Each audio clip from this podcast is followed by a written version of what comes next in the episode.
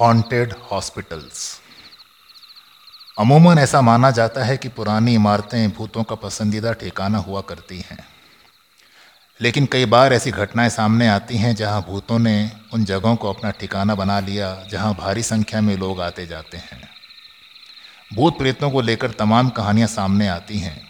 इन्हीं में से आपके लिए हम कुछ वो कहानियाँ लेकर आए हैं, जहाँ भूतों ने अस्पतालों को अपना निशाना बनाया है।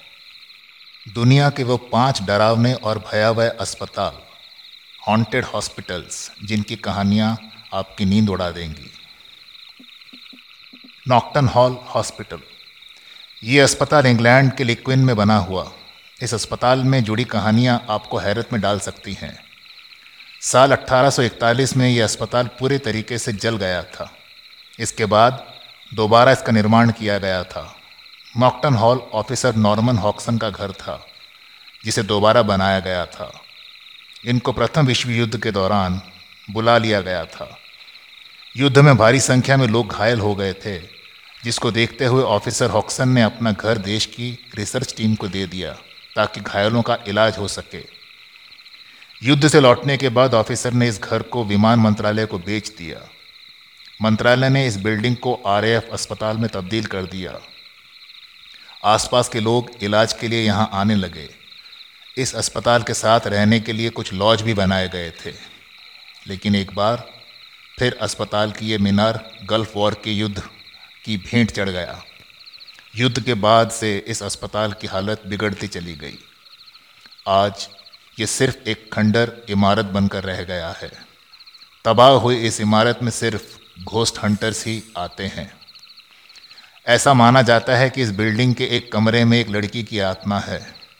कई मरीजों ने शिकायत की है कि उन्होंने सुबह साढ़े चार बजे लड़की की रोने की आवाज़ें सुनी, जो किसी बुरे इंसान के बारे में चिल्ला चिल्ला कर रोती है। कहती है कि ये किसी अमीर शख्स की नौकरानी थी, जिसका बलात्कार करके उसे मार दिया गया था। मारने के बाद उसको इसी अस्पताल में दफनाया गया था। इसके अलावा कई लोगों ने यह भी बताया कि इस अस्पताल में कई सैनिकों की आत्माएँ एक अधेड़ उम्र की महिला के साथ घूमती हैं। इसलिए आजकल वहाँ वही लोग जाते हैं जिन्हें भूतों का अनुभव लेना होता है। Old Changi hospital. सिंगापुर के चंगी शहर में बना हुआ है ओल्ड चंगी अस्पताल। इस अस्पताल की इमारत को साल 1935 में बनाया गया था। जो कि शुरू में रॉयल एयरफोर्स की बिल्डिंग हुआ करती थी। साल 1942 में जापान के लोगों ने इसे छीन लिया और यही वो वक्त था जब इस अस्पताल की भूतिया कहानियाँ बाहर निकल कर आई। जापानियों ने इस इमारत का कुख्यात अधिकारियों के लिए ट्रेनिंग सेंटर और बेस में तब्दील कर दिया था। यहाँ जापान विरोधी लोगों को भयंकर यातनाएँ और सजाएँ दी जाती हैं। एक ऑस्ट्रेलियाई सैनिक इस जेल से बाहर निकलने में कामयाब हुआ था। उसने बताया कि वहाँ एक टॉर्चर रूम है, जहाँ लोगों को जंजीरों से बांधकर जानवरों की तरह बर्ताव किया जाता है। उसके कान में लकड़ी की कील ठोक दी गई थी, जिसकी वजह से वो स्थायी रूप से बहरा हो गया था। युद्ध के बाद इस इमारत को दोबारा अस्पताल बनाया गया, लेकिन यहाँ लोगों के चिल्लाने की आवाज़ और भूतिया हरकतों की वजह से इस इमारत को हमेशा के लिए बंद कर दिया गया। एक फ़िल्म की शूटिंग के दौरान कई घटनाएँ सामने आई, जिसके बाद इसे सिंगापुर की सबसे डरावनी बिल्डिंग करार दे दिया गया। Kempton Park Hospital. साल 1976 में इस अस्पताल को साउथ अफ्रीका में खोला गया था, लेकिन उन्नीस सौ सतानवे में इस अस्पताल को बंद कर दिया गया। एकाएक बंद होने की वजह से इस बिल्डिंग में कर्मचारियों और मरीजों को छोड़कर सब छूट गया।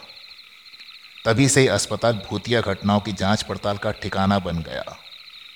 इस अस्पताल को 24 घंटे निगरानी में रखा जाता है। इस अस्पताल के फ्लोर पर आज भी ढेर सारा खून देखा जा सकता है।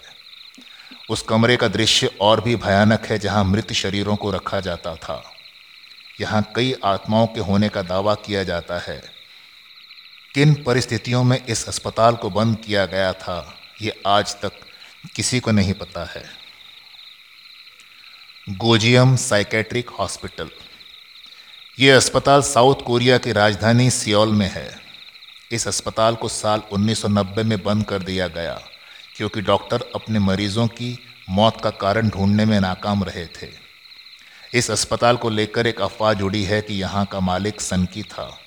जो अपने मरीजों को कैद कर लेता था और उन्हें पिंजरे में कैद करके उन पर एक्सपेरिमेंट किया करता था। कहते हैं, उन्हीं मरीजों की आत्माएँ इस अस्पताल में घूमती हैं, जिनके रोने और चिल्लाने की आवाज़ कई बार सुनी जा चुकी है। टॉन्टेन स्टेट हॉस्पिटल इस अस्पताल का निर्माण साल अठारह में मैसाच्यूसेट बनाया गया था। इस अस्पताल को पागलों और दिमागी रूप से विक्षिप्त मरीजों के लिए बनाया गया था। कहते हैं इस अस्पताल को पागलों का डंपिंग ग्राउंड समझकर छोड़ दिया गया है। बताया जाता है कि इस अस्पताल में मरीजों के साथ अमानवीय व्यवहार किया जाता है। इमारत के तहखाने में ऐसी कई मशीनें मिली। एक रिपोर्ट में सामने आया कि यहाँ के कर्मचारी मरीजों को मारकर उनके खून से दीवारों पर आकृतियाँ बनाया करते थे। अस्पताल परिसर के आसपास घने जंगल और कब्रिस्तान हैं, जो इसे और डरावना बनाता है। इस इमारत के एक हिस्से को आज भी इलाज के लिए इस्तेमाल किया जाता है। Welcome to haunted hospitals.